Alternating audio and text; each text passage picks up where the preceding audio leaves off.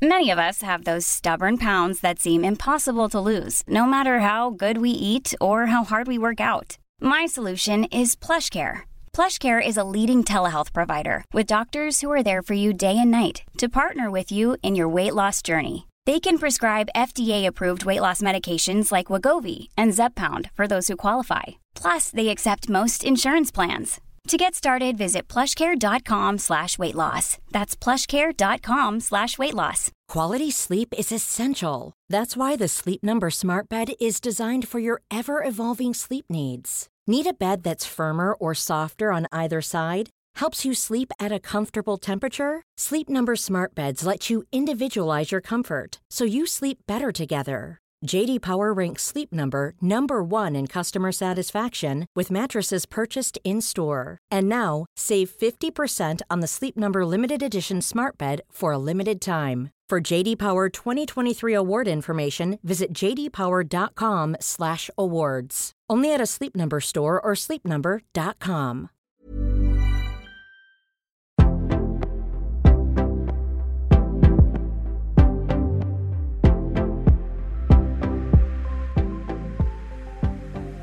Hej alla poddlyssnare och varmt välkommen till ett nytt samtal. Idag träffar vi styrelseproffset Gunvor Engström som också är initiativtagare och ordförande i WPO, eh, Women's President Organization i Sverige och också ordförande i Styrelseakademin Stockholm. Varmt välkommen Gunvor! Tack så mycket! Vad kul att vi lyckades få ihop våra tider. Ja, vi har pratat rätt länge om det här och nu äntligen blir det av. ja, du är en upptagen kvinna. Och du har ju en väldigt lång och eh, gedigen CV får man ju säga. Där du har arbetat i olika branscher. Eh, och du har haft flera VD-poster har du haft. Du har bland annat varit VD för Företagarna. Du har också varit landshövding i Blekinge län. Och du har och har haft väldigt många styrelseuppdrag. Eh, vad är det som driver dig? Jag tror att det är egentligen nyfikenhet. Jag är väldigt lätt entusiasmerad. Så när jag får en fråga om ett uppdrag eller någon beskriver eh, någonting för mig där de vill ha mig med så tycker jag ofta att det känns otroligt kul. Så jag är en typisk ja-tackare. Eh, plus att jag brukar säga att jag är också en 100 meterslöpare. Jag engagerar mig väldigt eh, intensivt eh, i det jag sätter igång med och, och sätter igång och kör eh, 100 knutar. Men jag är ingen maratonlöpare så efter ett tag så känner jag nej men nu vill jag gå vidare och dyker det då upp någonting spännande så blir det ofta så att jag går vidare. Mm. Men du har ju varit några år på de olika posterna. Ja, det är inte ja. så. Ja, absolut. Eh, jag eh, brukar ge det åtminstone 3 till 5 år. Så ja. fem, fem år var jag på Företagarna men det var faktiskt ett jobb då som eh, jag tror att det är det jobb som har engagerat mig allra mest. Där jag fick använda så många delar av, av mig själv. Dels själva syftet att främja företagande som är det som har varit en röd tråd ända sedan i början på 80-talet. Ja, för du är ju entreprenör också. Ja, själv. jag har också drivit eget företag.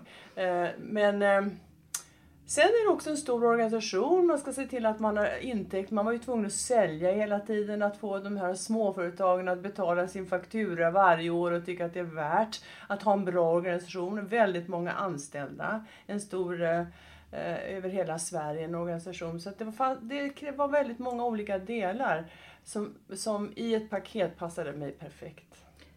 Jag är bara lite nyfiken. Hur blev du erbjuden eh, lands, posten som landshövding i Blekinge? Hur blir man det? Um, ska jag vara ärlig så tackade jag ja tredje gången jag fick erbjudandet. Wow. Um, ja, jag tror det var en period um, där man försökte hitta personer att bli landshövdingar som inte kom, hade en politisk bakgrund. Jag har jobbat nära politiken i väldigt många sammanhang och väldigt många år. Men jag har ju aldrig varit politiker, alltså partipolitiskt aktiv. Och då sökte man nog personer från näringslivet och jag hade ju också erfarenhet från regeringskansliet, från myndigheter, så jag kunde ju både näringsliv och, och eh, den statliga verksamheten, mm. för det är ju en statlig verksamhet. Mm. Jag tror att det faktiskt var så att jag var ute och höll ett anförande. Jag minns att det var på Arlanda. Och där var också Mats Odell. Och honom kände jag ju sedan gammalt och vi stod där och pratade.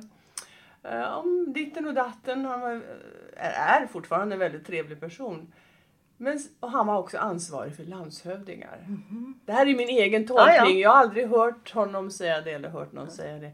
Men efter det så tog det inte så lång tid först de ringde från departementet och frågade om jag var intresserad av att bli landshövding. Och då passade det inte för då hade jag tänkt att göra, göra någonting annat. Så då tackade jag nej. Men då kom de på mig och då tyckte de att, det sa han någon gång, att du har en perfekt bakgrund för att vara landshövding. Så, så när de väl hade fått kon på mig så, så när jag fick det frågan tredje gången då tackade jag ja. Ja, Mm. Kul. Och det var du i tre år eller? Ja, som vanligt så stannade jag ju inte hela... Man ska ju vara sex år åtminstone. Sex år. Men efter tre år så kände jag att eh, det fanns vissa delar av det som jag inte tyckte var så roligt. Eh, många delar av det tyckte jag var fantastiskt roligt. Men det, själva anledningen var egentligen att man måste vara närvarande när man är landshövding. Närvarande på plats. Och eh, jag hade precis fått ett litet barnbarn och jag tänkte att när jag födde mina barn så bara arbetade jag hela tiden. Jag har ju aldrig nästan träffat dem. Nu har de blivit fantastiskt fina barn ändå. Men eh, så tänkte jag, "Jaha, nu fick jag barnbarn och nu gör jag likadant. Nu kommer jag att flytta hem. Då har han redan börjat skolan. Och när jag kom hem till Stockholm så hej hej här är mormor. Han visste inte vem jag var. Så att den verkligt sanna anledningen var faktiskt att jag ville inte offra så mycket av mitt privatliv. För att om jag dessutom skulle åka hem så skulle jag göra ett dåligt jobb som landshövding. För man förväntar sig att man ska sköta Länsstyrelsen. Men man ska också vara närvarande i allt från eh, delegationsresor till Kina och Indien till att inviga en liten vandringsled i skogen en söndag eftermiddag. Och det är hela det perspektivet. Och det var också det perspektivet jag tyckte var så otroligt roligt. Men också krävande. Ja, väldigt tidskrävande. Väldigt tidskrävande.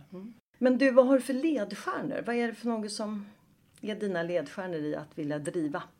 Alltså jag vill göra någonting som spelar roll. Eh, Jag är uppvuxen i en familj som min mamma och pappa åkte ut till Indien för att missionera. eh, Liksom för de trodde på sin kristna tro och de jobbade också som lärare. Och, eh, och de gjorde verkligen någonting de trodde på. Och det var en stor fråga då, åka ner med massa små barn.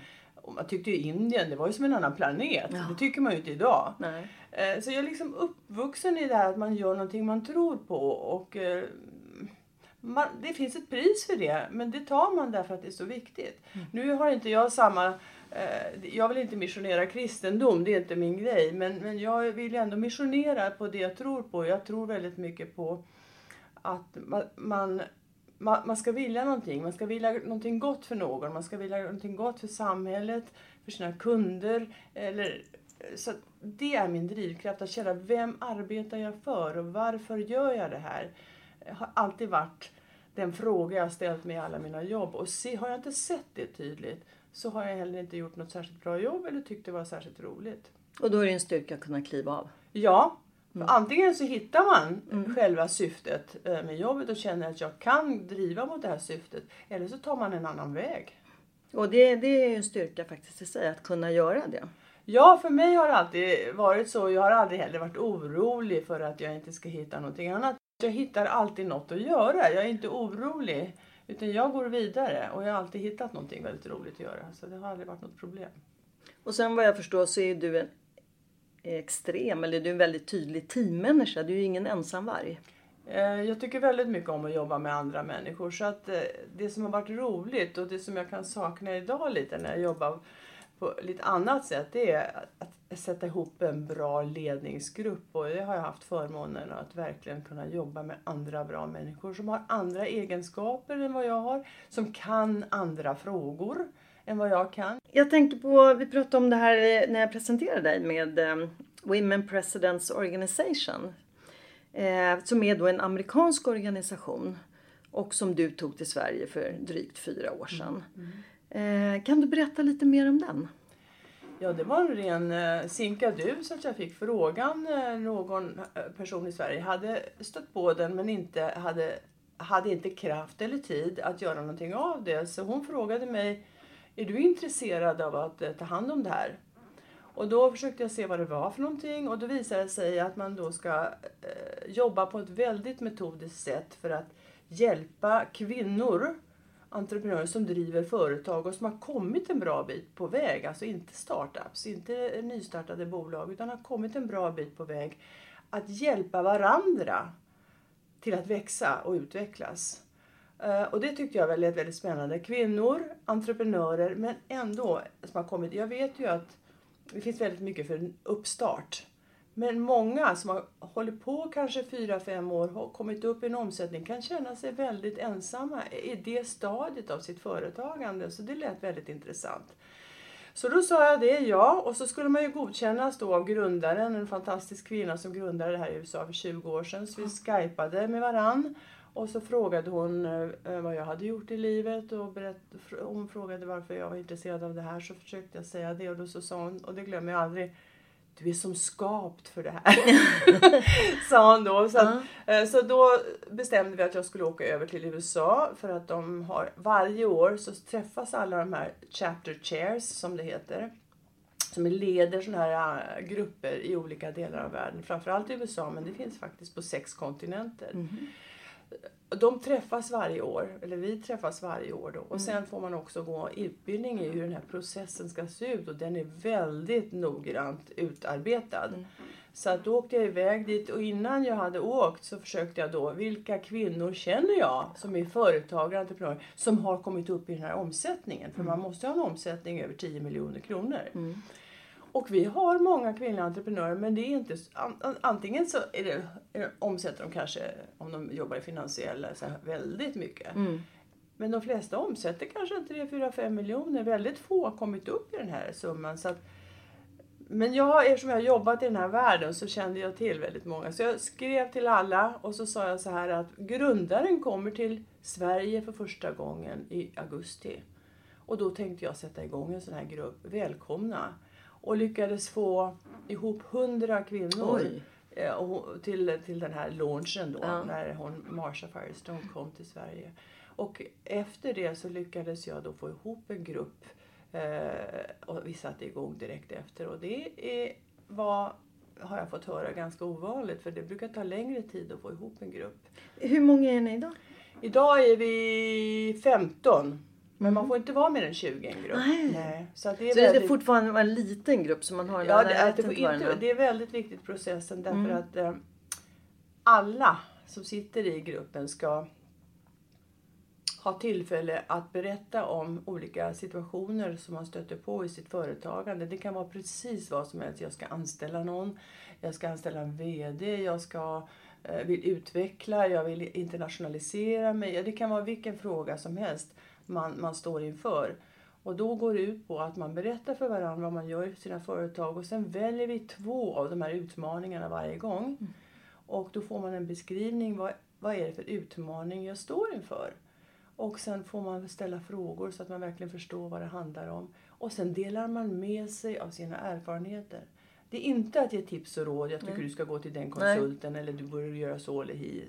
Utan jag har varit med om någonting liknande och jag gjorde så, det här är mina erfarenheter.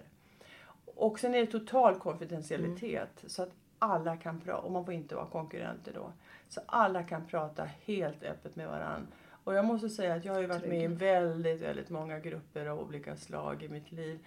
Men jag har aldrig stött på en grupp där alla är så för, alltså förtrogna med varandra, litar på varandra, vågar säga de mest privata saker och veta att det kommer inte utanför den här gruppen. Och eh, en del har gått igenom riktigt, riktigt besvärliga processer under den här perioden och säger jag hade, jag har till och med fått eh, kommentaren, jag skulle inte ha klarat mig utan den här gruppen. Men vilken trygghet du måste känna att ja. man ändå är 15 stycken som man ja, känner att man verkligen ja, kan lita på varandra. Och det har ju varit då eh, en fråga då för att jag, om man skulle ha in några fler så har det alltid inte bara handlat om att det ska vara en kvinna som uppfyller de formella kraven utan är det någon som jag kommer våga anförtro mig åt på det sättet som jag anförtror mig åt de här. Och då är det ändå intressant för dem, många av dem kände inte alls varandra utan det var för att det ingick i mitt nätverk. Mm. Men det har vuxit fram. Mm. Men att ta in nya, det är sådär kan vara känsligt. Men vi har fått in en ny alldeles nyligen och det gick, gick så bra. Hon smälte in på en gång i gruppen. Det där är lite grann som jag tänker på, som du har pratat om tidigare här med att, att prata med varandra Mm. och inte om varandra. Och det är ju också när man ska stötta varandra. Mm. Nu pratar jag inte bara om en sån här liten grupp utan överhuvudtaget om man nu ska hjälpa och stötta varandra, vi kvinnor. Så är det ju viktigt att vi pratar med varandra. Ja, och det har väl vuxit fram mer och mer hos mig också. Att, Och det kanske har att göra med att jag haft jobb till, har varit opinionsbildare i så många tillfällen. Och då handlar det om att tala om vad man tycker och vad som ska göras och låta väldigt säker på att man har rätt. Och, och liksom, det är det det går, går ut på. Eh, Man växer lite ifrån det. Eh, Det är så skönt att kunna säga någonting och så lyssna på reaktionen, vänta in reaktionen så att det blir ett samtal. Eh, Och kanske ibland säga, jag vet faktiskt inte, men jag vill gärna höra på det. Så att det här samtalet, att man, men det får ju heller inte bli att man bara lyssnar, man måste också våga säga någonting själv. För att ibland är det så här att en del sitter ju, det är därför jag heller inte gillar det här, man ska gå- på seminarier, för då är det någon, en som talar och så sitter alla andra tysta och lyssnar. Det tycker jag också att jag har blivit, blivit rätt så trött på. Utan just det här att man både vågar säga någonting, men att man också vill lyssna. Att man har det kombinerat. Men det kanske är så att en del har en rädsla för att, eh, att det kan vändas emot mig om jag säger någonting. Att man känner sig otrygg eller någonting sånt. Men eh, just ska man hjälpa varandra så behöver man ju prata med varandra och dela sina erfarenheter. Det intressanta är ju att alla har ju någonting Ja. som de går och funderar på i sitt innersta. Och det är våg, som du säger att det är mm, de flesta situationer så vågar man inte blotta sig. Nej. Men i en sån här grupp där man suttit och berättat för varandra och någon kanske, det är faktiskt så att någon tar initiativet och berättar någonting väldigt personligt och väldigt privat. Som i och för sig har med företaget att göra men ändå. Det gör att de andra också vågar. Så det är alltid så, någon får visa vägen och då kommer de andra med. Jag har faktiskt börjat eh, sortera människor i människor som frågar och människor som aldrig frågar. Och du kan förstå vilken grupp som jag gillar bäst. Ja, jag förstår. Ja, men alltså, du kan Ja. berätta någonting eh, som du har varit med om. Ja.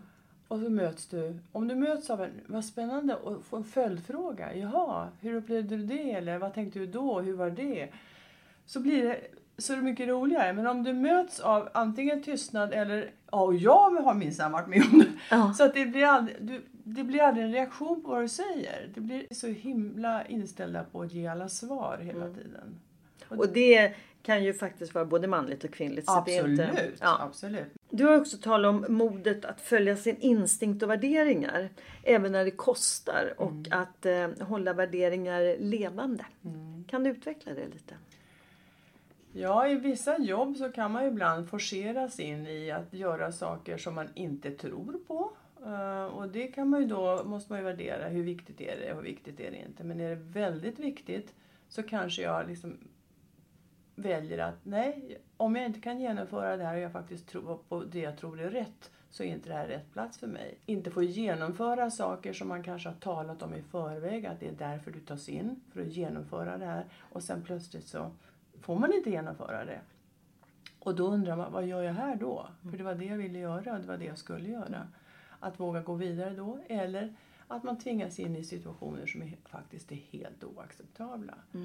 Men, o- men oftast är det ju så att antingen så sätter man sig då och väntar på att bli uppsagd eller något sånt där. Men det har jag aldrig. Det har passar jag, inte nej, dig. Nej, Nej, Jag har faktiskt aldrig blivit uppsagd från Nej. någonting. För att, Nej. eh, Men du har ju redan fattat beslut innan. Ja, jag fattar beslut och jag tar Mm. konsekvenserna. Konsekvenserna blir att det liksom kostar mig då ganska Mm. mycket pengar. Men jag gör ju alltid... Och, kanske också att folk undrar eh, Folk kanske undrar varför slutade du? Var det något, liksom, var det fel? Att man får lite underliga miner eller så. Mm. Men för mig så har det varit avgörande för att ha min stolthet kvar. Min respekt för mig själv helt enkelt. Och det Mm. Och har det är varit viktigare. Det har Mm. varit viktigare. Det är ett mod. Hi, I'm Daniel, founder of Pretty Litter. Did you know cats tend to hide symptoms of sickness and pain? I learned this the hard way after losing my cat, Gingy. So I created Pretty Litter, a health monitoring litter that helps detect early signs of illness by changing colors, saving you money and potentially your cat's life. Pretty Litter is veterinarian developed, and it's the easiest way to keep tabs on your fur baby's health right at home. Go to prettylitter.com and use code ACAST for 20% off your first order and a free cat toy. Terms and conditions apply. See site for details. Hold up. What was that? Boring. No flavor. That was as bad as those leftovers you ate all week. Kiki Palmer here, and it's time to say hello to something fresh and guilt-free. Hello Fresh. Jazz up dinner with pecan-crusted chicken or garlic butter shrimp scampi. Now that's music to my mouth. Hello Fresh. Let's get this dinner party started. Discover all the delicious possibilities at hellofresh.com. Hey, it's Ryan Reynolds, and I'm here with Keith, co star of my upcoming film, If, only in theaters, May 17th. Do you want to tell people the big news? All right, I'll do it. Sign up now and you'll get unlimited for $15 a month and six months of Paramount Plus Essential Plan on us. Mintmobile.com slash switch. Upfront payment of $45 equivalent to $15 per month. Unlimited over 40 gigabytes per month. Face lower speeds. Videos at 480p. Active Mint customers by 531.24 get six months of Paramount Plus Essential Plan. Auto renews after six months. Offer ends May 31st, 2024. Separate Paramount Plus registration required. Terms and conditions apply if rated PG. Ehm, hinder och motgångar då? För att jag kan tänka mig så mycket som du har gjort Ja, eh, jo, så ja. har du väl stött på en del hinder under Absolut. vägen. Jag, jag var ju lite inne på det då. Visst, jag har stött på motgångar. Ja. Att jag har ehm, jag har valt fel väg många gånger ska jag säga. Jag hade ett jobb eh, slutet på 80-talet som egentligen var min absolut bästa skola när jag lärde mig precis allting som jag har behövt kunna. Att lära mig sälja och driva bolag, att opinionsbilda, att tala med media. Eh, och efter att jag hade den perioden när jag väl kände att jag hade åstadkommit väldigt mycket men ville vidare. Så valde jag jobb, alltså så här efteråt kan jag tänka hur dum får man vara? men då valde jag jobb som marknadschef, informationschef och sådana där liksom stabsjobb.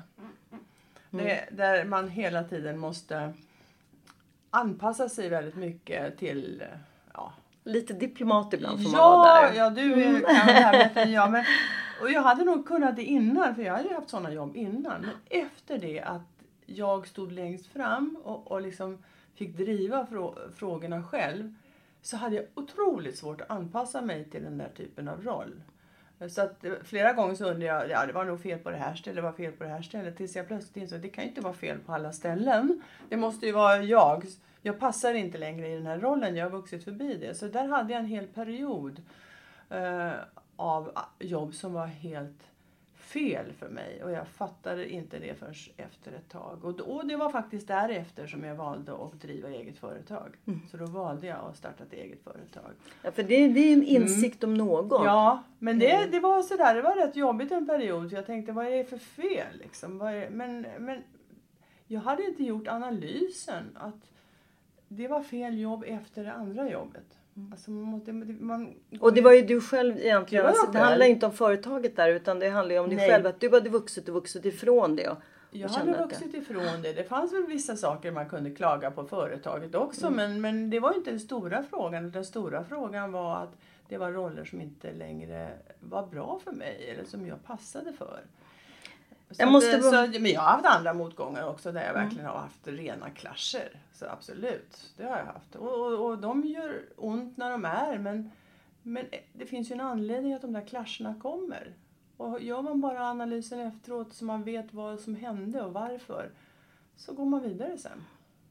Mm, men det är ju också en styrka det här med att kunna stanna upp och tänka vad var det som gick fel? Ja. Och vad kan jag lära mig av det Ja. här? Och, och hur gör jag nästa gång eventuellt? Eh, men jag måste bara få ett, ett citat ifrån dig eh, som du har skrivit och sagt som jag tycker är väldigt bra. Att, eh, jag har rört mig snabbt genom yrkeslivet. Varje gång jag gått vidare har jag haft anledning att fundera på vad som gick bra och vad som blev mindre bra. Tycker det är mer intressant att fundera på vad jag kunde gjort annorlunda utan att ångra. Men för att lära. Men vill också glädjas åt allt det jag gjort som var bra. Det man ser efteråt är ofta helt annorlunda än det man upplever när det pågår. Och det tycker jag är så bra formulerat av dig. Men så är det, tycker jag med, det mesta i livet. Att ofta så är man så, man är så inne i vardagen och dagen och man ser allting som måste lösas. Och problem det är roliga också men ofta fastnar man i olika problem som ska lösas. Så att man kanske bara tycker att allting är bara ett stort helvete. och sen när man får perspektiv på det så inser man att det är faktiskt ett knep jag lär ut när jag är mentor. Gå alltid till, man- ska tänka bakåt, inte bara framåt. Tänk, tänk tillbaka de senaste tre åren, vad du har åstadkommit. Och ofta så tror jag de flesta kommer på att men jag har gjort en massa bra saker. Det har hänt en massa bra saker som jag har tagit initiativ till, som jag har varit delaktig i. Och då kan man vara nöjd ett tag. Och sen när man har, om man har slutat och man kan sätta sig ner och fundera över en viss period i sitt liv så kan man faktiskt komma på att, att, att även om man kände att det kändes jobbigt när det pågick så var det otroligt bra. Otroligt mycket som var roligt. Och många i omgivningen kan också säga vad bra det var. Det, så det tycker jag är viktigt att komma ihåg. Men om jag ska gå tillbaka vad jag, vad jag kan ha ångrat. Jag har ju alltid haft så bråttom. Det går så fort. Och ibland tar jag besluten för fort. Och så det jag är inne i nu är en ny fas eh, som jag börjar tänka på att apropå mod. Det, mod är också, liksom, har, man, har jag alltid tänkt och många tänker att det är att våga bryta upp och gå vidare. Men för mig är inte det egentligen något jättemod. För det är det mitt naturliga jag. Jag är inte rädd för det. Tvärtom, det, det jag alltid söker, det är att gå vidare om jag inte känner. Så mitt mod, är vad jag är rädd för, det är att stanna. Stanna när jag faktiskt tycker det är jobbigt. Att vara kvar. Eh, så det är, mitt, det är så jag prövar mitt mod nu. Vågar jag stanna fast jag tycker att det här är jättejobbigt? Och jag har jag faktiskt fått några exempel på när jag har stannat, där jag har fått min belöning för att jag har stannat. Det har hänt saker, det har utvecklats saker och blivit mycket bättre. Så att det här med mod, någon, man brukar ju säga det, mod är att göra det man är rädd för. För mig är det inte modigt att bara våga bryta nytt. Det är, det är mitt naturliga jag. Modet som jag utsätter mig själv nu för, det är liksom kanske att våga vara kvar när det är jobbigt. Precis. Och det kan jag förstå för jag kan känna igen mig själv lite grann i det här att jag vill gärna vidare hela tiden. Mm. Nya mål och det här är jättekul och det här hoppar man på. Eh, så att precis som du säger. Du känner igen dig? Ja, jag känner igen mig själv jättemycket. Visst Det är det är så- härligt? ja. jag gillar också att prata med mig. Så jag känner igen mig. Ja, men jag känner igen mig själv väldigt mycket där. Att, eh, det dyker upp nya saker och man vill eh, testa och pröva på nytt. Och, Mm. och, eh, och det, ibland är det ju jobbigt och det är ett mod att Mm. våga stanna kvar och känna efter. Det här har yoga lärt mig lite. För det har jag går på yoga ibland. Ja. Och Då har jag lärt mig två begrepp som jag tycker är spännande. Dels så kallar, någonting som kallas för beginners mind. Nämligen att man liksom försöker se allting med nyfikna ögon hela tiden. Man, och det är ofta om man gör en position och vad konstigt det här känns. Att man försöker känna efter som om det var första gången. Och det kan ju gälla alla situationer i livet. Människor man träffar, man tror man känner. Men att försöka se det som första gången. Det är jag rätt bra på och har alltid varit rätt bra på, den här nyfikenheten. Men till det kopplar jag patience. Att vara tålmodig, att ta sig igenom smärtan, att andas igenom smärtan, att andas igenom spänningarna. Att öva sig på det. Det är, det är liksom min nya, min nya drivkraft Ja. om man säger så. Ja. Mm, mm. Ja, men just det här med tålamod, det brukar jag skoja om ibland. Men jag har inte alls tålamod. Du vet, så här, man ska titta på guider eller alltså när man ska göra någonting. Så är- finns det en guide för hur man ska göra. Jag bara, Mm, och jag ja. orkar inte. Jag har Nej, inte tid, jag har inte lust. Tala om för mig snabbt hur jag Ja, ska men- göra så gör jag det. Nej men det orkar inte jag heller. Nej. Det orkar jag inte heller lära mig. Nej. Det jag brukar be min man. Ja. Kan du fixa det här? Precis. Vissa saker har jag sorterat bort Ja. i livet och de här långa eh, papperna och Ja. anvisningarna. Nej, men man orkar inte med sånt. nej, nej, det håller jag med om. Ehm, du som är som sagt var ute mycket och har ju, eh, eller ute mycket, ja, men du, du rör dig ju ute hela tiden och reser mycket och alltid varit på något sätt eh, på resande fot även om det inte har varit fysiskt resande till andra länder. Och då kommer man ju också in på att naturligtvis så minglar ju du en hel del för du träffar ju så mycket människor också, nya människor. Ja. Och mingla är, är ju inte alla som har så lätt för. De kan ju tycka att det, det är lätt när man kommer in i ett stort sammanhang att man hamnar vid en person. Tycker man det är så kul och så stannar man kvar där.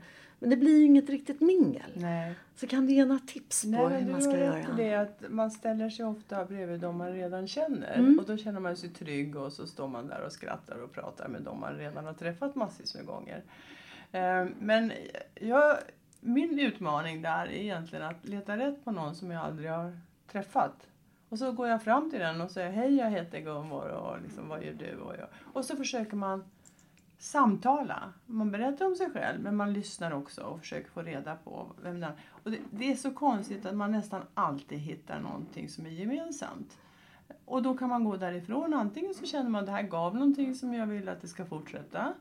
Och då byter man kontaktuppgifter. Eller så säger man bara vad trevligt det var att träffa dig och så går man vidare. Men att leta rätt på den där nya personen, det tycker jag är viktigt.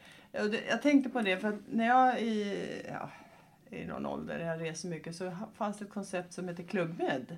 Känner du till det? Club? Absolut, ja, ja, Och visst. det gick alltid ut på att de tvingade en att sätta sig bredvid någon man inte kände. Mm, precis. Eh, om man reste i sällskap. Och Ja. Mm. man var ju så sur. Men nu ska vi äta middag, ha Ja. trevligt här. Jag vill, inte, jag vill sitta med de här. Nej, sätt dig med den. Mm. Och det var ju genialt. För när Superbra. man, och man träffar människor från andra nationer Mm. och andra liksom, kulturer.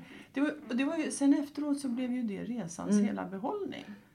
Och så är det väl alltid även i yrkeslivet och Ja. allting. Att man gärna vill sitta med dem man känner eller de Ja. man jobbar med. Om man kommer ut på någon tillställning. Ja. Och det är bra det här med att bryta upp. Ja, så hitta någon ny Mm. och se till att det blir ett samtal. Lyssna, för att många Mm. som man minglar med berättar om sig själva och sen går de vidare. De hör aldrig på. Och det, då blir man ju inte Mm. Nej, men då blir det inget samtal de, heller, De nej. vill man inte träffa igen. Nej. Kan man tänka sig att man sätter upp som mål att man ska hitta tre nya kontakter eller någonting sånt där? För att inte Ja. stanna kvar för Ja. länge menar jag. Eh, det kan man ju göra. Jag vet inte att jag har gjort det Nej. precis för att eh, ibland så blir det så otroligt spännande och då känner inte jag att bara för att jag satt ett mål att träffa två till att jag inte kan... ja, Då, alltså jag tar det från, från eh, gång till att- gång så att säga. Man tänker att man kan kanske då säga men okej det här var jättespännande. Ja. Låt oss fortsätta på Ja, en lunch. Så kan man absolut göra. Absolut. Ja. Men, eh, ja. Kul. Du, du nämnde det här med yoga för ett tag sedan. Du tränar ju mycket. ja. Har du alltid gjort va, eller? Eh, inte alltid. Jag började väl lite smått efter mitt andra barn föddes. För jag tänkte jag behövde komma tillbaka i någon form. Men det som gjorde att jag verkligen blev den här eh, väldigt entusiastiska tränaren. Det var ett jobb jag hade som jag blev erbjuden ett jobb med tre olika delägare.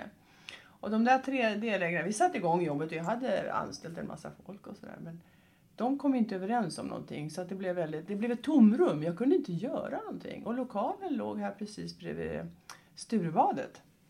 Och jag hade blivit medlem i Sturebadet, det var en av de första medlemmarna där. Jaha. Och hade köpt de där jättedyra korten. Ja. Ja. Så tänkte jag, nu har jag inte något att göra. Jag sitter i en lokal här och det är ingen som tvingar mig att vara här. Jag är tvungen att gå till jobbet men jag måste ju inte sitta där hela tiden. Så då började jag träna och, då, och det var i början på 90-talet. Så efter det så då tränade jag tre gånger i veckan och, och i princip har jag fortsatt med det. Och vad tränar du för något? Ja men eh, huvudsaken har jag, då gick jag alltid på såna här eh, olika pass. Mm. Eh, klev upp och ner på en box, vad hette det då? Step up, Step up, ja. step up. Mm. mycket step up, Mm. eh, power step up. av Det var ju rätt poppis på 90-talet. Ja. eh, sen så fick jag, men det var ganska många år senare, så testade jag att ha en personlig tränare på Sturebadet också. Och sen flyttade jag till Grand Fitness eh, och hade också personlig tränare där. Ehm, och sen flytt, var jag i Blekinge och då, då kom jag av mig lite. Jag gick och tränade lite där men då kände jag att jag mådde inte bra. Man åkte runt i den där landshövdingebilen, hade representation och man blev ju trött och Åh. tjock. jag mådde verkligen inte bra av det. Eh, Så när jag kom hem så började jag med den tränare som jag har nu på ett litet, litet gym. Jag gillar, de små gymmen, Under Construction. Och hon och jag tränar eh, PT två gånger i veckan. Och sen har hon också ett yogapass. Och sen går jag eh, på yogayama också med ren yoga. men då Mm. tränar du ju mycket. Ja, jag tränar rätt så mycket. Och jag, jag mår så bra av det. Och det är, man har en kropp. Eh, Och det är inte bara kroppen utan det är eh, psyket. Ja. Allting eh, kommer igång av träning. För- Förresten idag så hörde jag den här eh, författaren till boken Järnstark. Mm. Har man inte läst den så måste man läsa Mm. den. För det handlar inte bara om att man ska vara vältränad i kroppen utan Ja. hela hjärnans Mm. utveckling hänger av att man är Mm. fysiskt aktiv. Eh, Så att för mig är träning liksom att vårda, vårda det jag har, det är ju jag. Det är Absolut. mig själv. Jag vårdar mig själv för att jag ska orka fortsätta leva helt Mm. enkelt. Vattna din blomma om du vill att den ska leva. Du får vattna dig själv. Det är Mm. Bra exempel. Mm. Ja, men jag kör också med PT en dag i veckan eh, och så kör jag två gånger själv. Mm. Och då är det en del som säger till mig, men herregud Pia, du har ju kört styrketräning i minst 25 år, vilket jag faktiskt har gjort då. Men att ha en PT är någonting helt annat, för du får en helt annan utväxling får du, än om du bara kör själv. Jag pratade faktiskt, jag var tränad idag och då frågade jag min, eh, hon är fantastisk, hon heter Frida, hon är helt underbar. Så jag pratade med henne om mod. Och så frågade jag, jag ska prata om mod. Har du något att ge mig om det? Så han, i den situationen, modet att ha tillit till någon annan.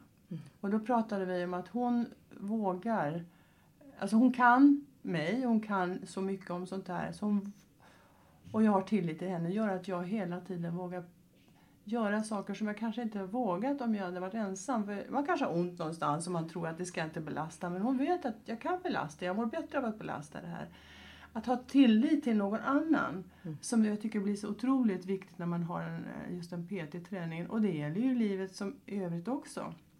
Jag gillade hennes uttryck, modet att ha tillit till en annan Mycket människa. bra. Det har inte jag hört förut Nej. men det var riktigt Det kom bra. från henne. Ja, det får du hälsa henne. Det var riktigt bra. Ja. Du kost då? För du är ju väldigt eh, slim får man väl säga. Det har väl alltid varit? Ja, jag har aldrig varit tjock. Utom, nej, utom kanske den här perioden under ja, då, landshövdingsperioden. då, jag ser det på det här landshövdingeporträttet att Ja. det är några kilo till, som jag inte borde ha där.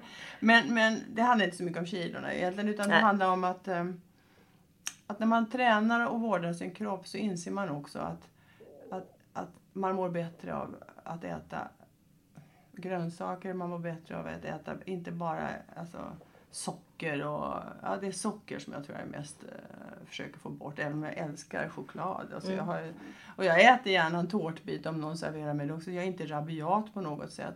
Men jag försöker ändå ge kroppen så mycket näring som möjligt eh, som kopplat till träningen och, och hjärnan och allting. Så jag, jag och jag har fått med mig min man att tycka det är roligt också. Mhm, Vad härligt! Det tog ganska lång tid. Ja, men Ja. det, om jag tänker på vad jag åt, då åt jag otroligt mycket godis. Alltså. Och jag är uppvuxen i ett hem där det var mycket kakor och bullar och mamma bakade bullar. Och, alltså, värdelöst egentligen. Mm.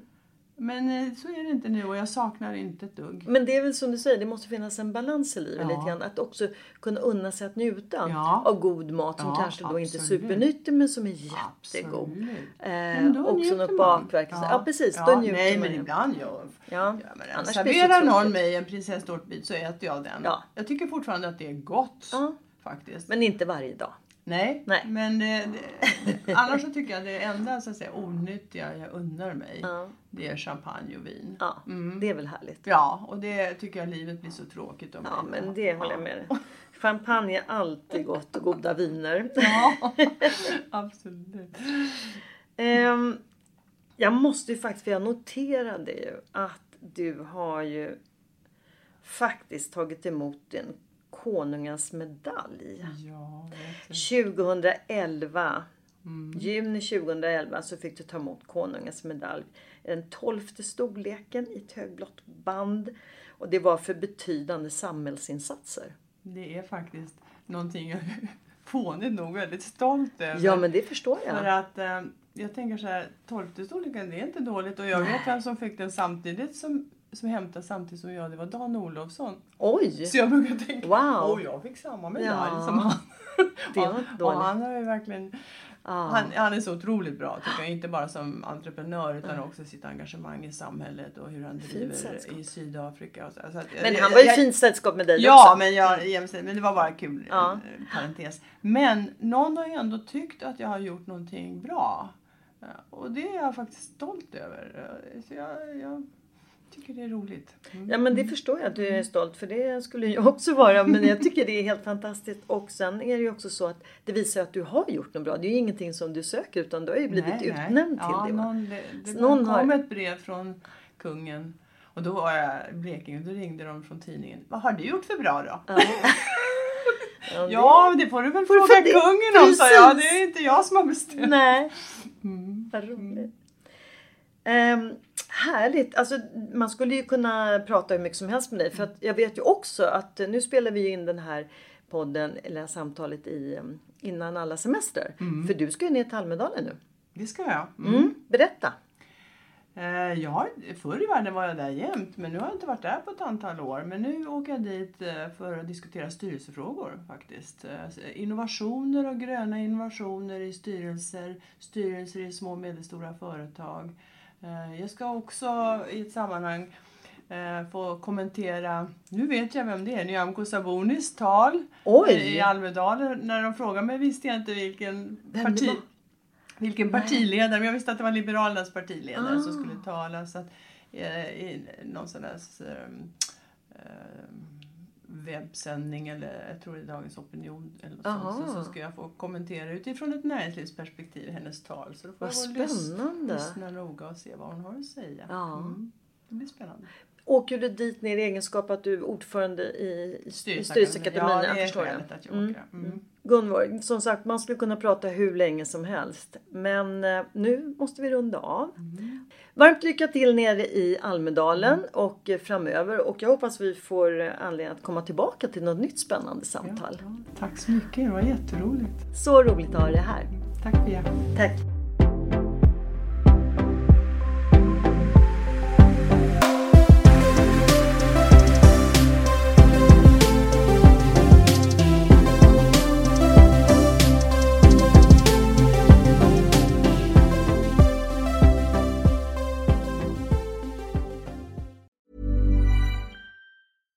Catch yourself eating the same flavorless dinner three days in a row?